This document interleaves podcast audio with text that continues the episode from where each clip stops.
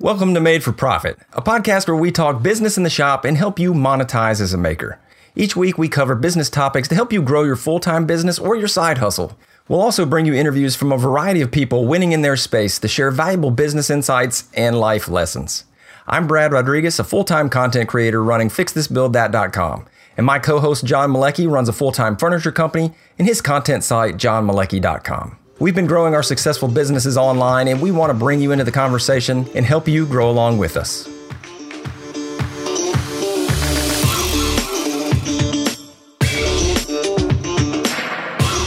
Welcome to episode 68. And today we're talking with a product maker, but of a little different variety. Jonathan Katz Moses invented and produces his own dovetail jig, and he now sells this worldwide. And we're going to talk with Jonathan about taking ideas to products, how he built his processes around his product, and how he exclusively uses social media and influencer marketing to drive his sales funnel. Jonathan started his product business a little over three years ago, where he was producing his products himself out of his own personal shop. He now has multiple employees and sells hundreds of products per month and continues his rapid growth. He has started production on a second product and it also has five more in the works. It was so cool to hear his journey and how he's grown his brand. Absolutely excited for the interview. But before we get into it, we do want to thank uh, some new members to the MFP Patreon Tribe uh, and returning member, Joshua Luther. Thanks for coming back to the fold, buddy.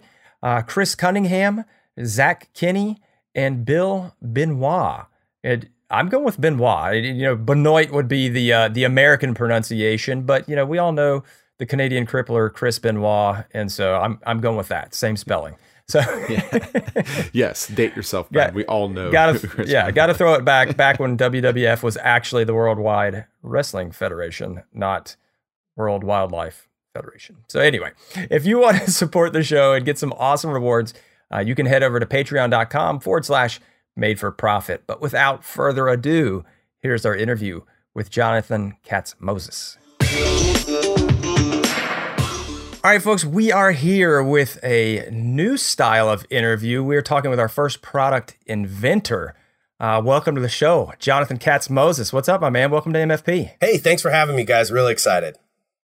Uh, dude, this is uh, this is pretty cool because uh, it, we don't necessarily have a long-standing relationship like we have with most of our our guests, but we saw you out there and we've seen some really awesome work that you've been doing in the community, and you've gotten some excellent referrals. They're like, dude, you got to talk to this guy. So we're like, all right, let's do this. Let's uh, let's go talk to him. So uh, yeah, we're pumped to have you on the show and kind of talk about products and product development and uh, that side of it because uh, that's something that uh, we've not really talked about on the show yet. Well, yeah, thank you so much. I've been a big fan of the show and both of your channels for a long time. So uh, it, it's exciting to finally be on here and be able to share kind of the information that I have on that side of things.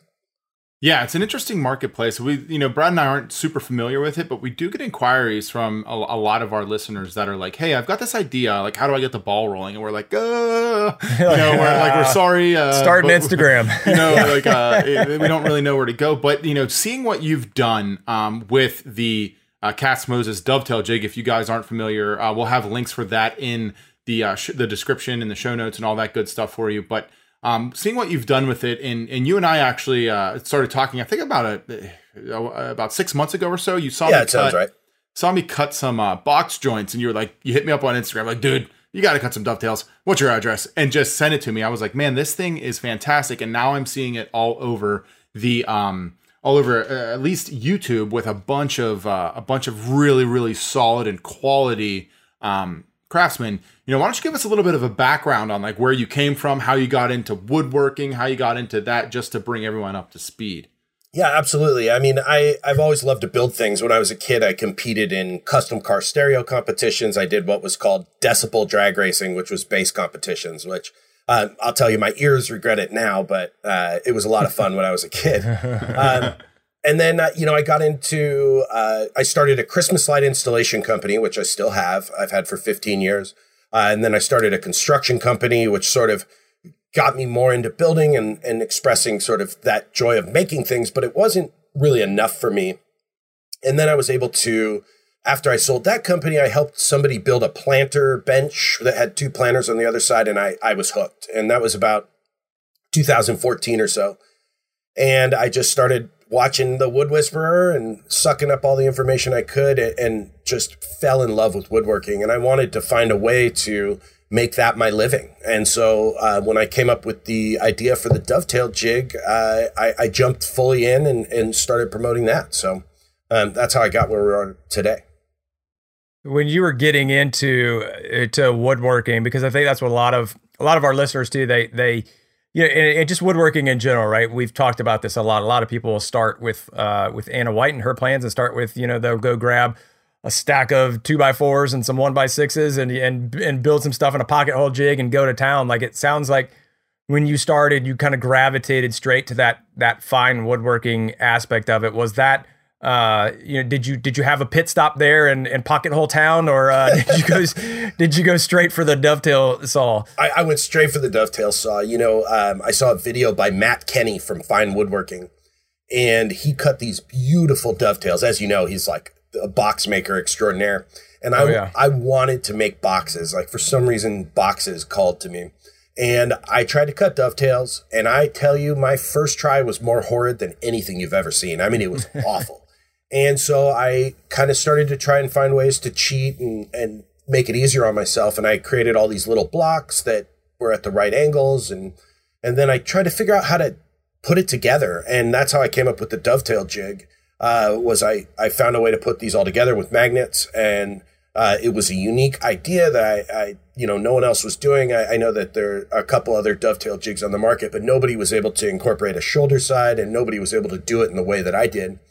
And so um, very quickly I realized that this was going to be a viable product, and and that's when I started my YouTube channel um, and and got into sort of the guerrilla marketing of my product and getting it out there to other makers. Yeah, I love the idea of the of the guerrilla marketing. I know we talked a little bit before the show, but uh, like for the for the J, So obviously, you know, you're talking like you're you've owned several businesses. This is it. So that that entrepreneurial spirit when you got when you started doing the woodworking and you said, "Hey, I want to figure out how I can do this as the business." Where did you? Because what a lot of our listeners do is they say, "Well, I'm going to make stuff." Right. So you know, in in in your mindset, being an entrepreneur and knowing and knowing about scale and leverage, did you immediately? Did you not even consider that, and then directly go to like, how can I make products? Uh, was the dovetailing was that the first thing you looked at, or like how? You know, what did that that thought process like? Did you just find the golden nugget right away, or along the way were you thinking of, oh, maybe maybe I could sell a, a better dovetail saw, or maybe I could sell a better chisel, or a better card scraper, or a better what a better card scraper would be really hard, I think. It's, I think it's a so sheet too. of metal, but you never know. A better way to sharpen it, maybe, but yeah. yeah. Yes. Oh my gosh, Veritas has a good jig for that. But uh, you know, I I, I really saw right away that I had a limited amount of time. As always, I'm sure that's a common theme in this show is that, you know, you only have so much time in a week. And making products was something I did to supplement and help build the business. But um, I realized really quickly that with any business to scale, you need to be able to find ways to essentially make money while you're sleeping. And, and so that's when I said, I want to create products and I want to take these ideas I have, but I know nothing about manufacturing and I know nothing about how to get from point A to point B. And so I started researching and I started talking to people. And some of the most valuable resources for anybody who has a great idea is like your local machine shops and your local, mm. there's engineering firms and product development firms and just talking to those people. And, and even if they don't mean to, they're going to educate you really quickly. And so I started getting into the product development side. I started uh, figuring out how I could market it for free uh, and how I could get it in the hands of people that were going to help me promote it. Um, and so that's that's kind of my thought process right from the beginning was how can I scale? How can I get to a place where uh, this becomes viable for me as an income? Yeah, how much importance did you put on initially in like having the perfect product? Because I know the product's gone through some evolutions, and I know a lot of us that are thinking about creating anything uh, struggle mentally with the concept of getting your uh, what is it most viable product out there or something that's not 100% like all of us are always trying to put a little one more tweak or one yeah. more little extra and it holds the, us back the minimum viable product minimum right? viable getting product, minimal yeah. viable product get something out there and just go with it how did you yeah deal with I, that i said you know one of the things that i think a lot of us struggle with is perfection and the need for something to to be perfect before anybody sees it. And I I just said, you know what? This works. And so I made it out of wood. I mean, that's that's where I was in the manufacturing process is that I didn't want to commit to a $10,000 injection mold or a $500, you know, polyurethane mold uh, that I may not like. So I made them out of wood. I spent most of 2015 and half of 2016 making these in my shop full time. And that was a great way to get feedback from the community and from my customers. And it's almost like, um, you know, getting a prototype out there for people to try. So when I first came out with it, I sold kits that you could assemble yourself for $15 and I sold the completed jig for $24. And that was so cheap that even though it was made of wood, people were willing to invest in me and my idea and give me feedback. And so really, I think when you have a product, it's important to just get it in the hands of people who are going to be able to give you honest, constructive criticism. Because if what you think may be a viable product, somebody may shoot a hole in instantly. Um, in fact, when I released the jig, I thought my first video, you'll see the jig is the top of it's mounted upside down from what it is now. And I instructed people that they needed a support board on the end when they were cutting their tails. But I sent it out to a few YouTubers and instantly one of them said, well, why don't you just flip the top upside down? And two weeks after version one went out, version two came out and it was I in fact I, I replaced everyone who bought version ones because it was such a better idea. I said just send them a new one. Um, and it's that kind of feedback that has developed it to where it is today. I mean, you know, where it is today is a clear product where you can see through it. It's beautiful. It's made out of the same material as pool balls, uh, so it's indestructible. And all of those changes come from feedback from the community and from uh, engineers. You know, people who work in my local manufacturing places. They the uh, the idea for it being made out of the same material as pool balls rather than aluminum or uh, some kind of plastic was from an engineer uh, locally here that said, "Why don't you make it out of this?" And he showed me a sample of the material, and I said, "Oh my god, the fact that you can see through and make sure you're cutting on the right side of your line, like that's genius." And um, so we now have version three, which you know I feel like is pretty close to perfect. Um, and and that was all from feedback and the the belief that I just needed to get in people's hands rather than it had to be perfect. Because I guarantee you, anything you invent is going to change, and it's going to change over time because you're going to adapt to the needs of your customers.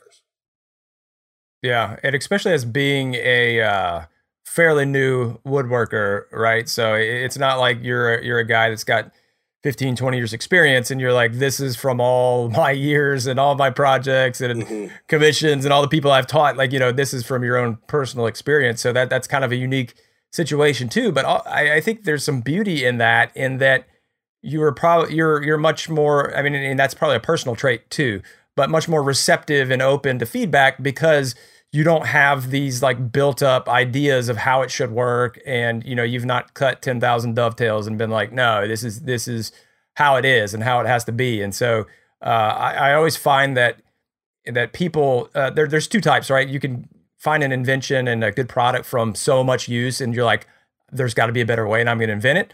Uh, or just by questioning the status quo which it sounds right. kind of like is where you were at well i mean everything that i've developed has always been either I don't know what I don't know, and so I'm going to do it my way, or it's questioning the status quo. Like I have this stop block coming out that is unbelievable. It does not flex. Um, you know, I won't mention any names, but the top stop block for your T track in the market flexes. I mean, a quarter inch if you slam a board up against it. And that to me was maddening. I spent $35 on this product that moves when it's not supposed to move. And so I was, I, I literally invented this stop block on my way home that night. I called my guy at home and said, I need you to make this for me. I'm going to send you a 3D model tomorrow. Um, I need it in two days because uh, I'm going to release a video about it. And it now has a micro adjust feature uh, where you can micro adjust up to an inch from your without moving it. And my point being is that um, the the need for a new product. It's not like everything's been invented. I feel like i get that attitude a lot like everything that is is already here. And that's just it's not true. I mean it's like the this you look at a company like SawStop who is always caught in flack for their their protection of their patent but that guy invented that and tried to sell it to all the big companies for i think 8 years and nobody would do it because they weren't willing to increase the price of their table saw by 500 bucks. And so he said, I'm going to come out with a better table saw. And if you've used a SawStop, you know, not only is that protection great, but it's, it's the best table saw on the market. I mean, it, it, it works like a dream. I know both you guys have it, so you know it. Um, and so questioning the status quo and saying, I can come up with a better idea is not only easier than you think, but it, it's cheaper than you think. I think there's this misconception that to develop a product, you need to have $20,000 for day one and $50,000 the next week. It's just not true. I mean, the dovetail jig I started with zero dollars and I made it out of wood. And so it, it's, it's, product development is something that is attainable by everybody. And it's no longer one of those things that's only in the hands of big companies. Yeah. Do you think, uh, so what do you think perpetuates that the most? I mean, I know the answer to this, I'm going to kind of lead you into it, but like for you to, for you to make a statement like that, you know, why is the market so much different now than say five or 10 years ago? YouTube, Instagram, it's the ability to reach millions of people for free because you create something great. And that's the thing. If you have a good product, a good video, a good picture uh, for your Instagram, you're going to reach lots of people. And so now, you know, I think Time Magazine uh, in 2007, I want to say, they named the the person of the year was you, and there was a little mirror on the front of their their magazine because it's true that the power is now back in the hands of the people. And so guys like me can go up and compete against big, big tool manufacturers because I have the ability to tell millions of people or hundreds of thousands of people on YouTube or Instagram about my product. And I have the ability to get it in the hands of makers like you, John, and Brad. Um, and have you give me feedback. And if you like it, you're going to use it in a video. And, and so the, the playing field is even. Um, and the patent system in America is great. It's it's geared to make the playing field even. I mean, you can file for a micro entity uh, patent. You can you can really cut those costs. So there's there's a way to really um, develop a product and compete without having to have hundreds of thousands of dollars. Yeah, uh, talk more. excuse me, talk more about that, Jonathan, because I know that is like for me personally, and uh, from talking with a lot of people, that's probably one of the most overwhelming pieces is the patent side and uh, because you always hear like patents a are expensive as heck and b take forever to get approved and through the system. Like like talk more about the different types and i've never even heard of this whole micro anything that you just talked about. Like educate us a little bit on that. Okay so uh, here is a tip for anybody who wants to come up with an idea. Look up the word provisional patent. It's a way to protect your idea uh, without having to file a patent and so what that does is you file a provisional patent with the U.S. Patent Office. You can do it as cheaply as fifty dollars. Um, if you pay a, a service like LegalZoom or, or something, I think it's like two hundred bucks, or you can hire an attorney. It's usually about thousand dollars to do it that way, and that protects your idea for a year. It's essentially like sealing, sending a sealed envelope to the U.S. Patent Office saying, "Here's my idea. I'm going to protect it while I explore the process," and that's a great way to bring a product to market and develop it and and get constructive feedback like I did with my dovetail jig. Um, because you can protect your idea and not fear somebody stealing it. Like one of the things that's tough is people have this misconception that if they have an idea, they have to go get it patent first and then bring it to market or it's going to get stolen. But it's really the exact opposite. You can file a provisional patent which protects your idea and go to market. And then you have a year to find out if it's viable, if people are going to like it. I mean, you have a year to go, is this a good idea? And then you can file for a patent. But really, you are already to market at that point. And do you need to file a patent? It's up to you. You need to decide whether you think your idea is novel enough. But a lot of big inventors, a lot of big companies will tell you just be first and faster to market uh, and do it better than anybody else. And so you know, there's there's guys like uh, the hedgehog guy, uh, the, the the the featherboard. Yep. Uh, you know, he just he he has a patentable product, but he also came to market and kicked butt and and really got it out there to everybody. Um, and and that's a great way to do it. Is you protect your idea for a year and then see if it's going to be a product that's well received, and you don't have to invest that forty five hundred dollars in a utility patent, uh, which doesn't cover refiling costs. So Typically, a utility patent for something simple is about $4,500. Excuse me. Um, and then sometimes you'll have corrections or, or, you know, they'll, they'll send it back and say, you know, you need to redo this or it's denied for this reason. And then you need to refile. And so that can get expensive, but $4,500 if you've already been selling a product for a year is, is not an astronomical cost by any means. That's just overhead. Yeah, Right. Definitely with a product that's selling, you can easily see how that investment for the future is going to be worthwhile. It is intimidating though to get into. What I find interesting is that like the woodworking and maker community as a whole is like at the core inventors. And you know, how many jigs or how many different setup type, you know, personal functional things do all of us have in our shops?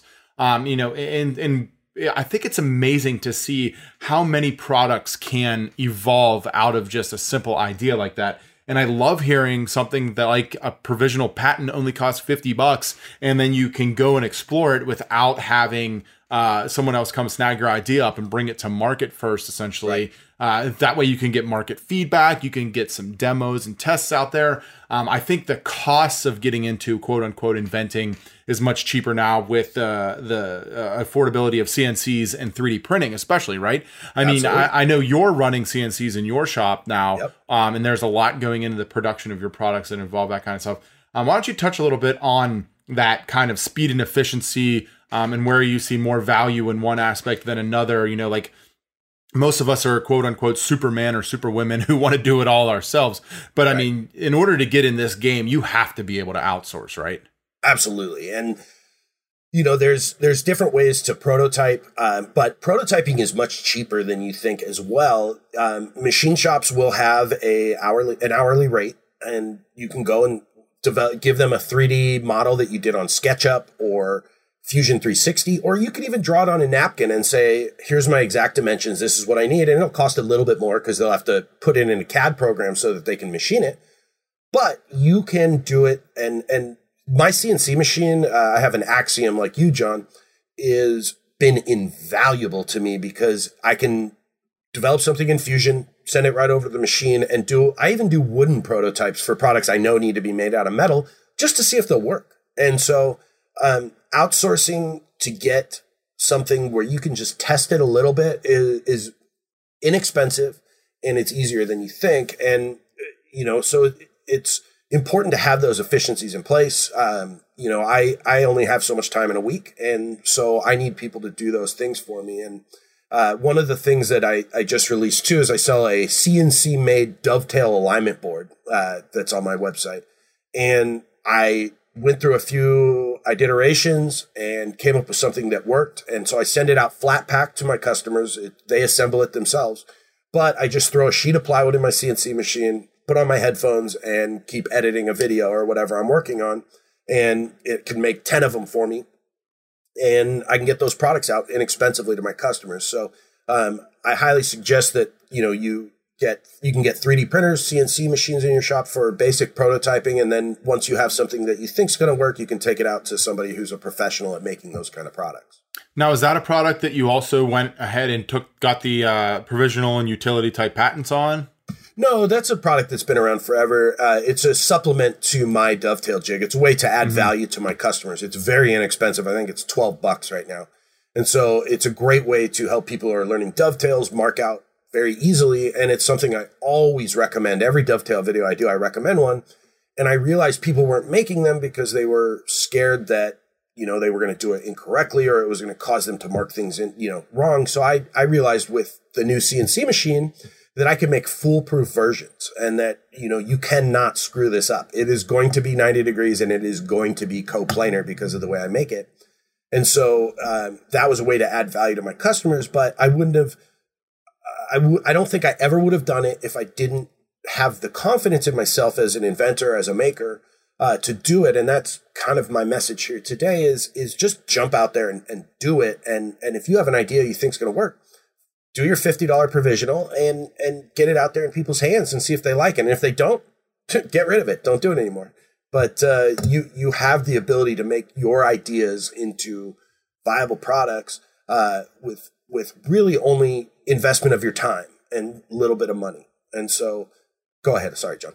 I was just going to say I love it. I mean, I love that. So adding value is a is a massive topic on the show. Uh, You as you as a listener, you know that, and that's something Brad and I cannot advocate for enough. Like the fact. So uh, having our first conversation about your jig, you told me you know, check out this video, go build an alignment board. It'll be great practice for you. And I literally watched the video. I think you have a five minute and a 30 minute clip, like uh, whatever. And in that, I still haven't built one. And it was for that exact reason you said. It was just like, am I going to do it right? Am I doing it wrong? Is it aligned? Blah, blah, blah, and all that. For you to see the gap in the market for that small little value add there, I think it's so brilliant. And in any type of business model, Brad does it with each and every single piece of content he produces, essentially having a supplemental product plan.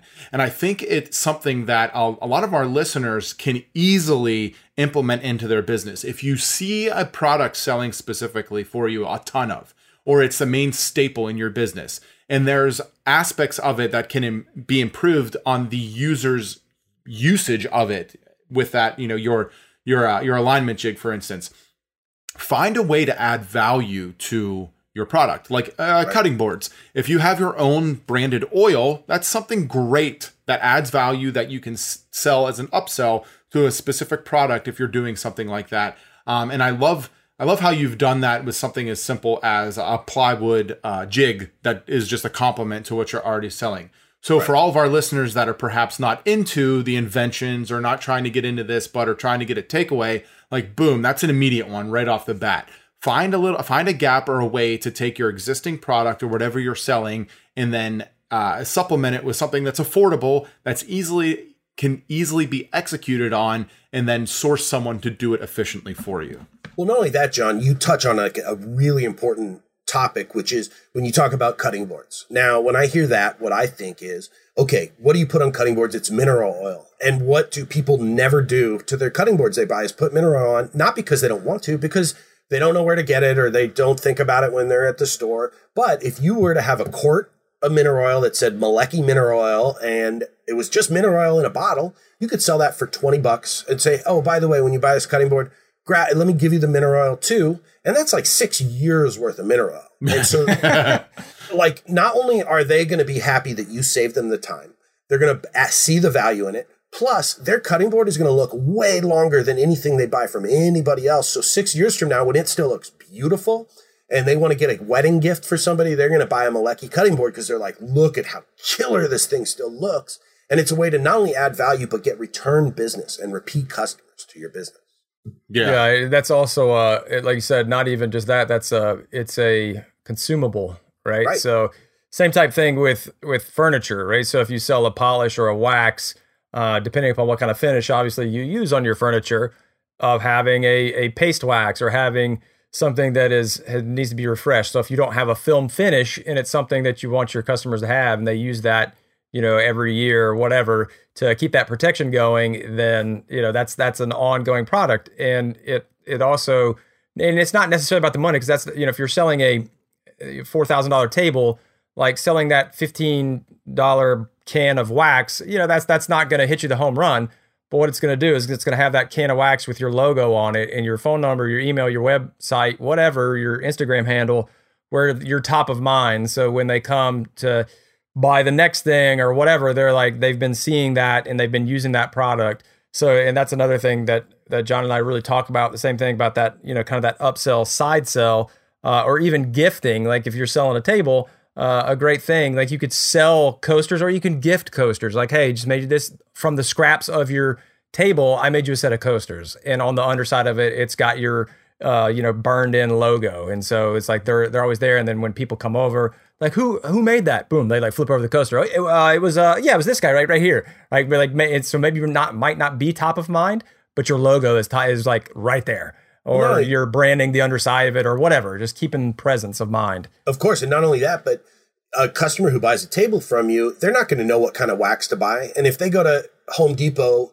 their table already doesn't look the way that they want it to look, and if they're looking for something like that. Uh, but if you have given that to them and they can do that once a year, they can wax their table or every six months, it's going to it's going to stay better longer, just like I said about the cutting boards, and it, it's going to cause more people who come over to ask who made that table for you. So you took you took them having to make a decision they know nothing about out of their hands for them and said, "Let me solve a problem for you that you didn't even know you had, and and provide you with this very cheap thing for me, but it's going to make you happier longer, and it's going to keep you." Being feeling better about me for a really long time. So yeah, I love that, man. So as you started, I want to get into kind of like when, when you launched the business and when you went from, so you talked about prototyping and, you know, you're doing it with wood and you're, you're making those full time. So it sounds like you have this transition period uh, in between when you had the wood jig, you know, versions one and two, and then before you got into the whatever polymer the the pool balls are made out of. Um, where how was how were the sales and what did that cycle look like for you as far as production? Because I know that's another thing that a lot of us struggle with, and we've we've talked about already in this episode about not having enough time. Were you uh, as you were making the wooden jigs? Were you getting to a point? Did you start outsourcing any of that, or were you physically making that? And then when you made that decision to go to the polymer, you know, how did that sales cycle look? And were you starting to get uh, squeezed and trapped in between that demand is too high, I can't produce enough, uh, and you know, starting to neglect all the other things, right? The customer inquiries, the the warranty when you know somebody dropped it, and oh man, one of these magnet popped out. Can you help me? Like, how did how did that look for you as the business grew? Well, um, you know, there was about a period of a year where all I did was make jigs, and it, it was tough on me mentally because, you know, I loved my YouTube channel and I didn't get to spend as very much time making videos um, like I do now. But I, I also, I didn't trust anybody to to make them to the standards that I did. So I created manufacturing processes, and that's one of the most important thing is creating processes that you can teach to other people and that you can have them kind of you sort of outsource your time to somebody else. And that was the biggest part about the development of version 3 was it had gotten to a point where I just mentally didn't want to keep up with the demand because it, it just took all my time. And so I wish I had done it sooner. And and I wish that I I had admitted to myself earlier that delegating was the only way to scale a business and when I did, it, it, changed everything. I was able to really dive into my YouTube channel and really produce great quality content. Uh, I was able to develop new products um, like the CNC dovetail alignment board, the stop block I have coming out, uh, as well as some other things I'm working on that I can't talk about yet, but are, are going to be, I think, really cool and and uh, industry effective. I don't know if they'll be game changing, but they'll they'll they'll be something that people value a lot. And so it's really important as a maker, as an inventor, to find ways to keep yourself doing the things that make you money. And manufacturing your own product is not it. I mean, that just is nothing but a time suck that really anybody who is trained in that field can do, whether it's a machinist or just a guy who knows how to hit the enter button on a CNC machine. Uh, you need to find ways to, I think, based on our conversation, the steps are find a product, make it viable, get it out there in the marketplace, and then find a way to scale your manufacturing processes so you can get out as many as people want. And I think those are the steps that to do it. And the great thing about finding the manufacturing processes is that means you have a good problem, which is people like your product. And so it's a, it's about creating a way to continue to be able to get that out there and then come up with ways to find time to do the things that make your business money add value to your customers and give you the mental enjoyment that you need to be a nice person. I mean, you know, you'd want to be. yeah. The point of working for yourself is to enjoy it, right? And right. And uh, I, I, really love um, that you brought up the whole concept of creating processes for other people to, uh, in order to win. You know, that is like quote unquote the definition of being an entrepreneur. Um, you know, owning a business is is what it is. You know, I have an LLC. Cool. But until you can create processes in which other people are able to execute on them, that's truly when your business becomes a business. Um, so, in that, you know, we've had some uh, interesting perspectives in the past talking about this kind of stuff. One thing that kind of fascinates me is the concept of do you create the process before you hire, or do you hire and have that individual create the process for them? Because it's a very it's a it's a slippery slope if you go down one or the other because time invested in creating a perfect process uh, can be something that can actually hinder the growth of a business compared to hiring the wrong person possibly and having their process not be good. What are, what are your thoughts on that?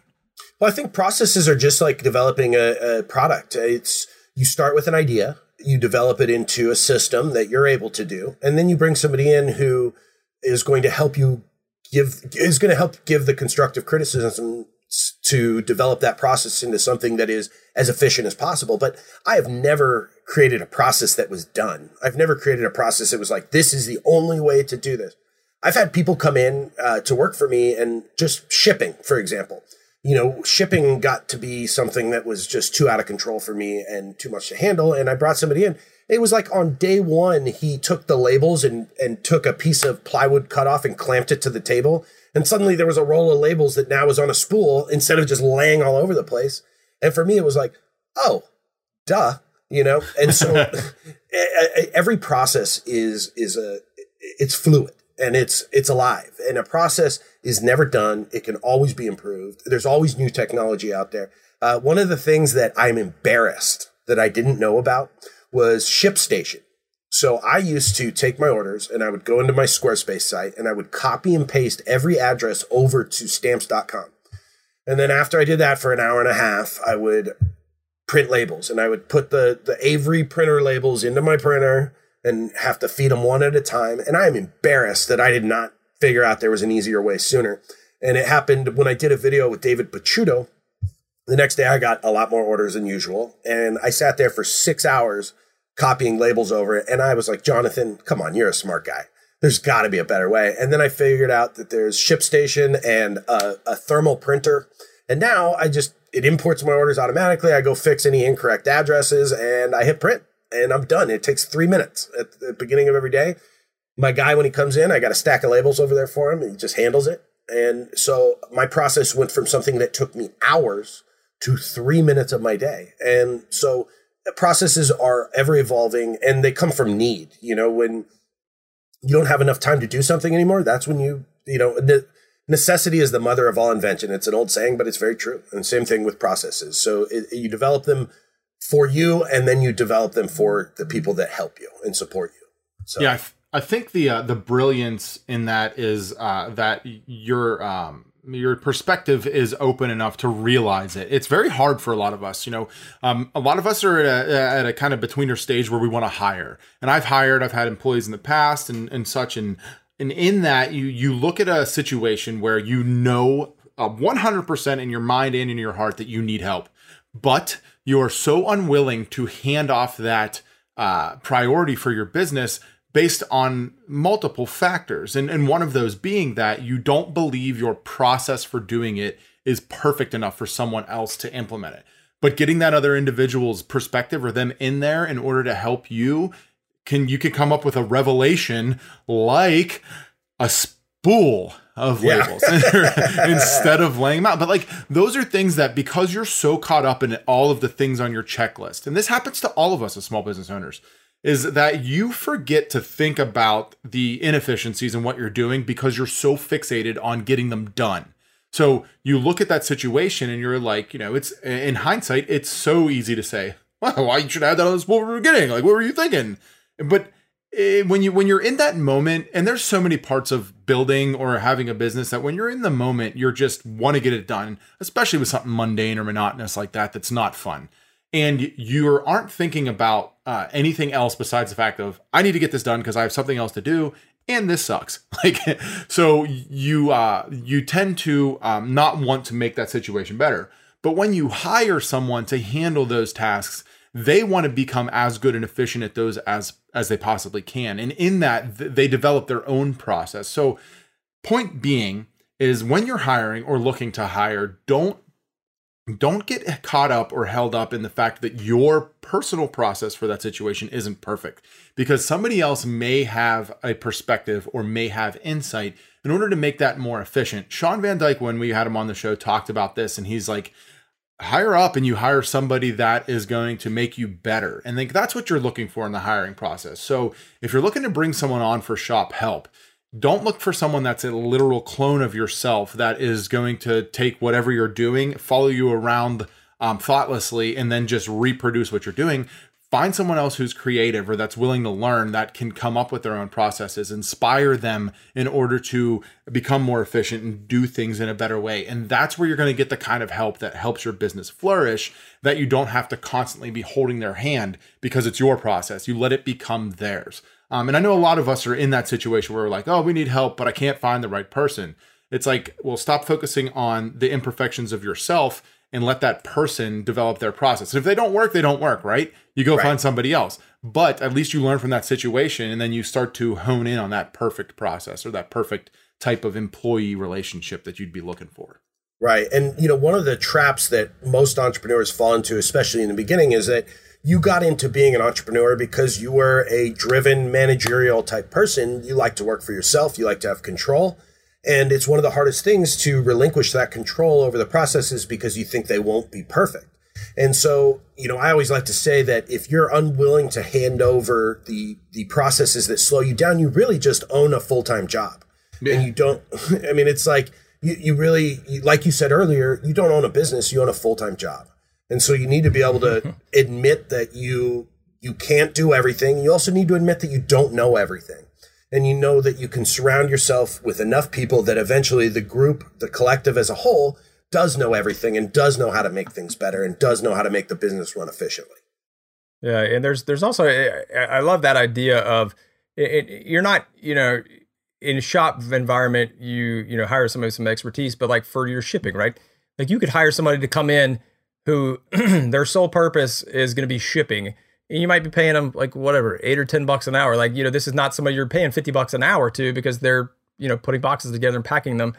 Uh, but the difference is that that's their sole job, right? And there, there's a lot of freedom in that too, because like when you're doing that, like when any of us are packaging merch or whatever, like we're not thinking about the most efficient way. We're thinking about how can I get this done quickly so I can go get to that other thing that is in my inbox, that's in the shop waiting on me, that's whatever, that's, you know, my wife. Like when you bring somebody in and their sole job is that, like that's what they're there to do. Mm-hmm. And so there there's a lot of freedom in that too, I think, is that it it opens their mind because because, you know, like you said, like the guy coming in and being like, yo, we should put a piece of plywood here because like I'm tired and you're just like, I don't care, whatever. Like play, you know, dude, like we've all been there. Like you just pound through it and you muscle through it because uh, your mind is on other things Whereas when you bring when you when you outsource that, that's their sole job, and there's a there's a lot of uh, there's a lot of beauty in that, uh, and so that it doesn't necessarily have to be you know high dollar help either. You can bring in some folks, uh, you know, virtual assistants, things like that. That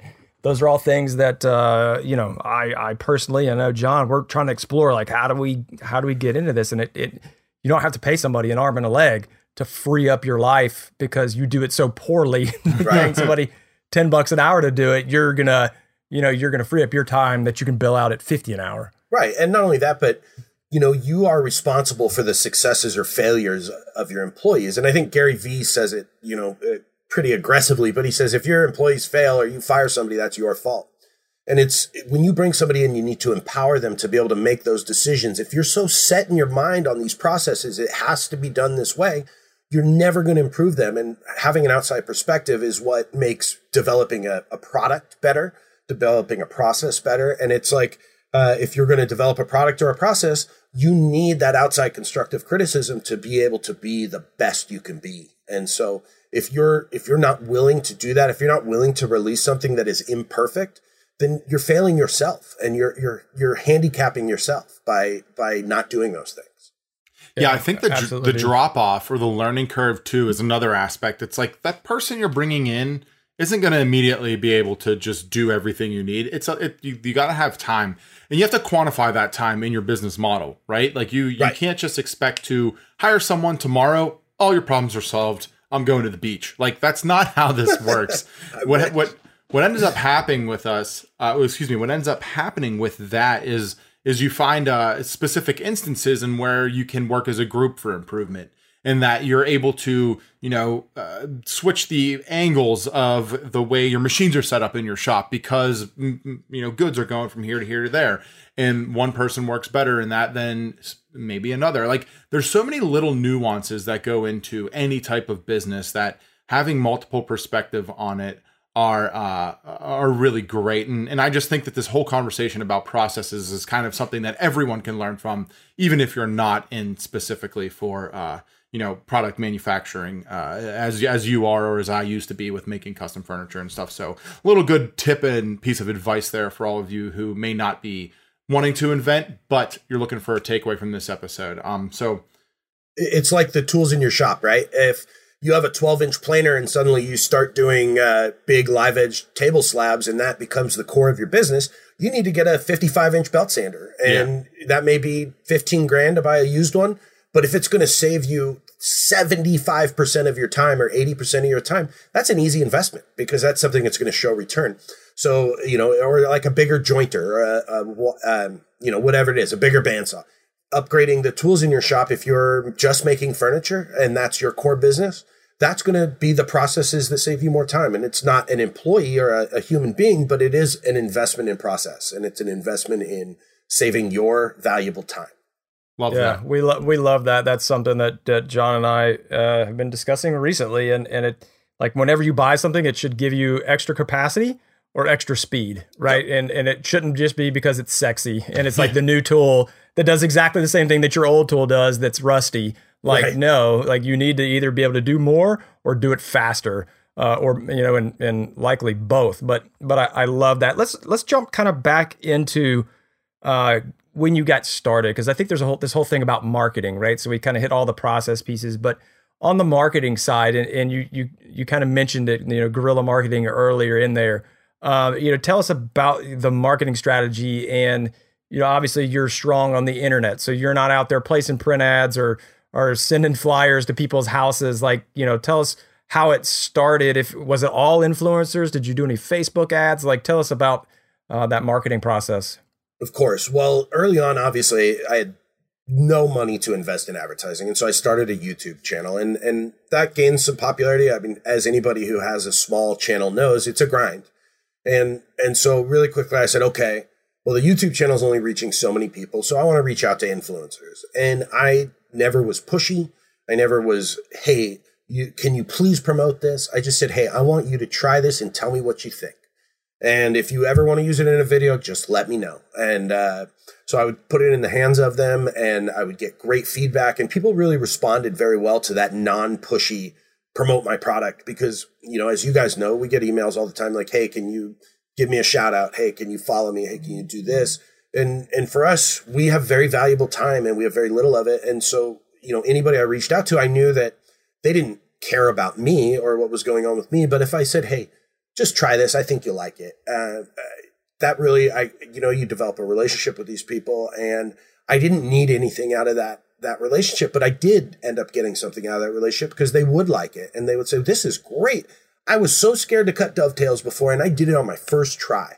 And and suddenly that was that was game changing for me. And then I I figured out, okay, well, I want to be able to compensate these people for what they do for me because even though we're friends and even though I gave them something, that's not fair. You know, I gave them a, a $35 product and they're giving me something that ends up being more than that. And so I want to be able to compensate them. So I looked into affiliate marketing, uh, which is so surprisingly easy to do and was such a change in my business because suddenly I went from, hey, I like Jonathan, so maybe I'll mention this in a video or maybe I'll use it to, hey, I like Jonathan, I like his product, and he's paying me so I can make money from this. And so people, and they would always, it's not like they didn't believe in my product, they loved it. And so it was easy for them. And I, I would, I put uh, affiliate marketing into the back end of my site uh, so that every time somebody came from a link and bought it, uh, they would be registered on my click ticker, uh, and and I would be able to pay them, and I would pay way more than Amazon. You know, for me, uh, I would pay numbers that that were very fair of the fact that not only was I the manufacturer, but I was the retailer, and also the fact that you know I really cared about what they were doing for me. And so that was the way that I was able to sort of guerrilla market. And then it turned into things like uh, I do have an Instagram ad. Um, which has a direct call to action. It takes them directly to the sale page. Uh, and that's not my most uh, successful thing, but it, it, works for me and it, it, definitely has a substantial positive return on investment. The other thing I did is I, I paid for the extra uh, abandoned cart uh, function on Squarespace. So if someone came and looked and maybe they didn't, you know, check out or they got distracted or whatever, I'd send them an email a day later saying, Hey, uh, looks like you left this in the cart. We'd love to have you come back. Um, you know, I'm a small shop owner just like you, and I think you'll really like this product. We've had lots of great feedback, and that started to work. And so it's about building all of those processes that are, you know, it's just like investing. You never have one stream of income. You need to be able to guerrilla market to a lot of different ways. I sponsor every contest I can. Anybody who asks me to sponsor a contest, I always say yes. Um, any any charity that asks me, like uh, I I think this year alone, I've donated 200 jigs to veterans charities, and um, you know I have no problem because I know that I am supported by the people who watch my YouTube channel, buy my products, and so I will give back every chance I get because I am under no misconception that without the support of the the maker community, uh, the people who who make videos and Instagram posts, that I would be not who I am today. And so, uh, you know, when you insert yourself into a community and become a functioning member of it that really cares about that community, you will get a response that is positive. And it's like anybody you see on Instagram who comments on your posts every time and says, Oh, Brad, I love your stuff. I love your stuff. You're going to remember them. You're going to respond to them positively when they make those comments. And it's the same way for a guerrilla marketer is, is by inserting myself into the community in a positive way and treating people nicely uh, and with respect, you get a positive response. And so uh, that's the way I went through that. Yeah, I think that's awesome to see how you immediately dove into like the influencer space because the influencer space is interesting. I think um, a lot of people are hesitant to use it to their advantage on like a personal level. I mean, like you're not you're not Ford or Chevy out there, you know, dumping a ton of cash into an influencer. But what you're doing is you're getting cheap and quote unquote free market research from people that are actually going to use your product. Two, you're providing value to those individuals by paying them with the uh, affiliate program. And then on three, on top of that, you're providing value to their audience because you're supplementing them with a product that they are able to show off and make them a better worker as well as their audience. So uh, the the influencer marketplace we kind of we, we dabbled into this a little bit a couple episodes ago i think and especially in the after show a lot lately um is somewhere that's very interesting to be right now i mean i'm seeing uh any small uh smaller i should say brand or business like yours uh that's up and coming get uh, get into it, it's it's such a cheap barrier to entry, right? I mean, right. you don't need tons of capital to uh, start a marketing campaign. You don't need a ton of investment, or you don't need to so.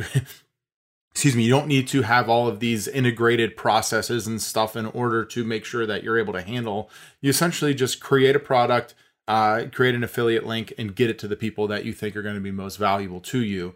Um, so you know, for anyone out there that's looking to do any type of uh, you know, product sales in your niche. It could be anything. It, doesn't have to specifically be woodworking.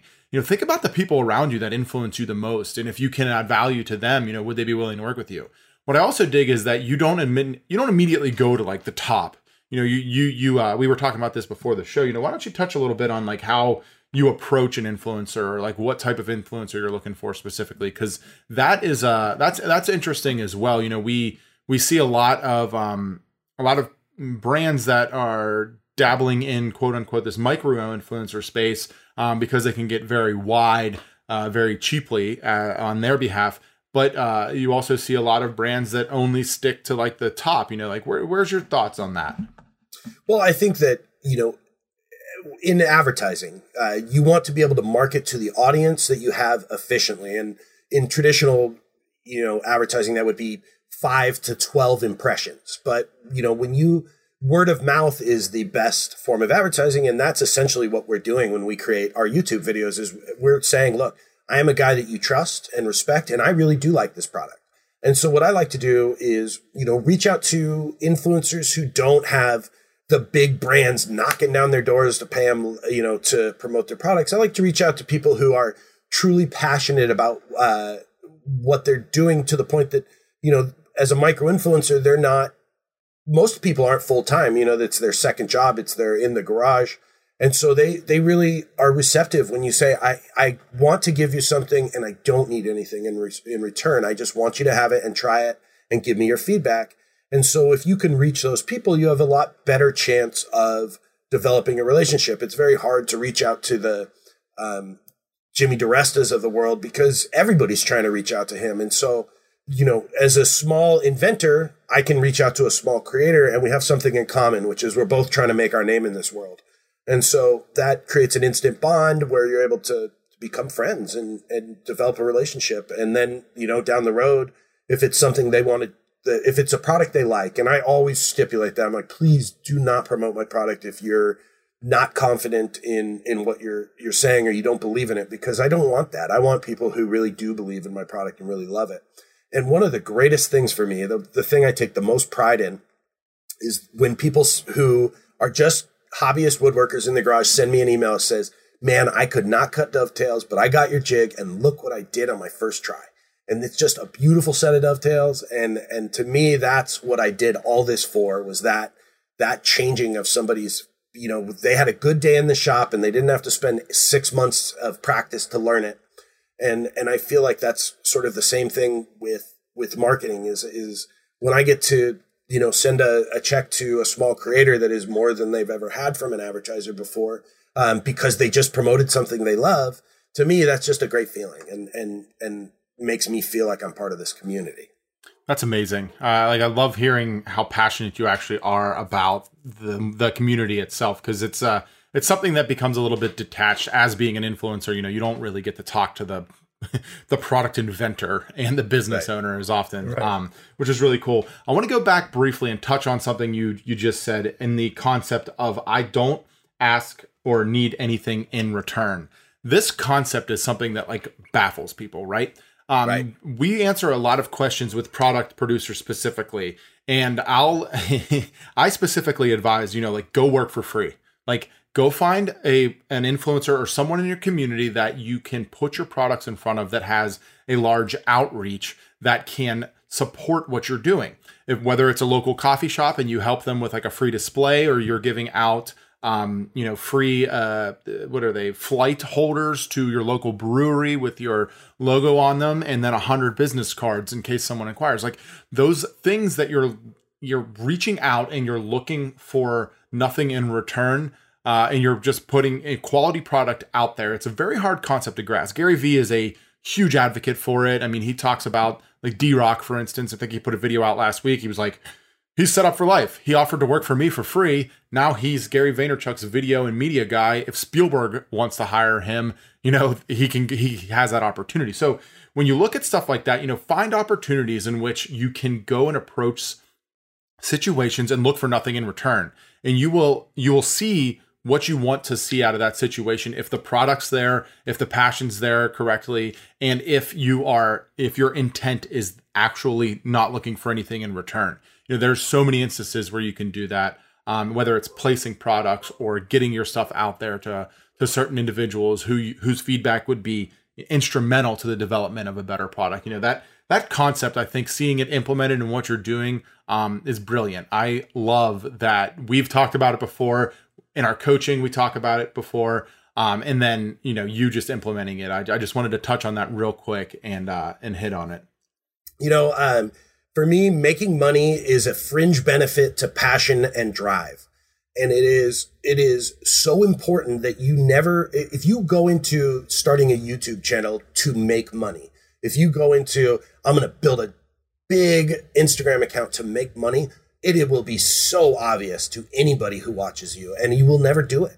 But if you go into something say, like for me, woodworking, I did this because I love it. And the dovetail jig was a way for me to be able to do it and be, be successful at it. And so I put hundreds and thousands of hours into development, outreach, making videos for free. I, I did that all for free for for years. This was not profitable for me, and it, and it was I, I worked other jobs, um, and uh, you know I have my other company, and and I would just woodwork at night on the weekends, and so you know if, if you go into something with impure intentions, it's obvious and I guarantee you, if you go into it with passion and a drive that can be beat by nobody else, you will make money. And and but not the other way around.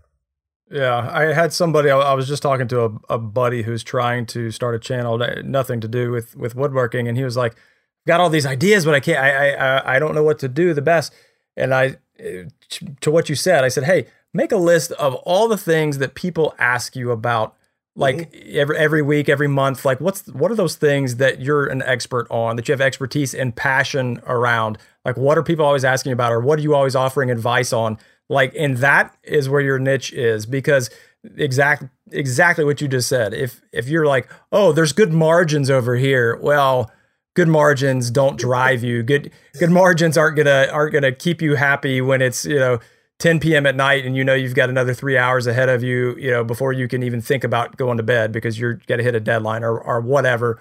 Uh, even though not much is going to help you there, but you know, at least you can have some solace the next day. But, but I love that idea of, uh, of driving to where your passion and your expertise is, not to where the money is. You got to let one drive the other versus following and, and trying to chase, chase the dollars. But, know, this has been an awesome conversation. One thing we'd love to wrap up with, with, each of our interviewees is some piece of advice for the audience. So, you know, what's a piece of advice that you would have loved to have early on when you started this whole thing, or that you'd give creators uh, or product makers or anybody now who's trying to start on this this business venture and and get out there and make some money doing what they love? Um, it would be fear nothing. Uh, you need to get out there and start doing what you want to do. If you make excuses for yourself, if you say, "But I, I want to create this, but I need to do this first or I, I can't do this until I do this, you are lying to yourself. There is nothing that stands in your way if you just get out and do it. And so if it's something you want, you will make it happen, but you need to start today. Um, the biggest thing that I get uh, questions about is how do I start a YouTube channel? How do I start uh, a product line? And the answer is start. You just need to get going. And everything you do up until that point is wasted time.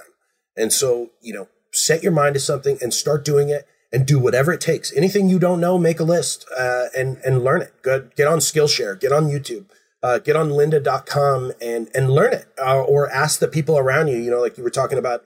Uh, reaching out to to makers in your industry, whether it's uh, you know a coffee shop who would be your potential customer, let them help design something for free and give it to them and get their feedback, or whether it's a product, giving it to YouTubers and getting their feedback. It's there is nothing stopping you, and and this wonderful thing about our country is that nothing is stopping you. So get out there and do it and don't waste any time planning on how you're going to do it or thinking about how you're going to do it. Just get it done and start. Yeah, love it. Awesome. Love it. I, I mean, that's, that's 100%, uh, 100%. You got to take that first step. And, and that's always with YouTube. It's like, Hey, look, if, if you've got a cell phone, start making YouTube videos. Like yep. that's it, you know, and, and there's people who did that for a long time, did the entire channel straight from their phone. I did. You know, so there you go. Yeah, so you know you can you can do it these days, man. That is that is awesome, Jonathan. It's been great getting to hear a little bit more about your, you and the business that you've grown, and it's it's really cool to hear about the processes and the setup and how you've been able to scale to to really you know get something efficient and do the outsourcing, which is the theme that we just keep hitting and keep hitting here. Uh, is is you know using the leverage of your time and knowledge and other people's help and support to to get to your goals. Yeah, no, thank you so much, guys. Um, you know, I, I, really appreciate it. I really enjoy your show, and, and I think what you guys are doing is really it's great for the community. And so, thank you for having me on. I really appreciate it. Absolutely, man. Thank you. It's been a blast. All right, thanks, buddy. We'll talk to you later. Absolutely, thanks, guys. Man, I love talking with people who just have a passionate ability to start something from scratch and drive it through to completion. And that is definitely Jonathan's style. It's even cooler that he had just no idea really what he was doing when he started, but uh, he was able just to pound through it. Yeah, he definitely saw an opportunity to learn himself how to make some dovetails and created an awesome jig around it, which is which is really cool. I actually have uh, been using it myself to get a little bit better. And if uh, you're interested in snagging yourself up a jig or checking out Jonathan's YouTube channel, make sure you're heading over to madeforprofit.com forward slash episode 68. Absolutely. We'll have uh, an affiliate link there to to his dovetail jig as well as uh, some of the other items he's got on his site. Uh, but also make sure you're following us over on Instagram at Made for Profit. We're really getting engaged over there more, and we would love to see what you're doing. So uh, we've not been doing it for a while, but like I said, we're getting back in the in the saddle, and we would love to see your hashtag MFP Beauty Shot and your hashtag MFP Behind the Scenes. We're going to start sharing a lot more of uh, what you guys out there in the tribe are doing. But right now, John, why don't we go crush this after show, man? Yeah, let's punch it in the face.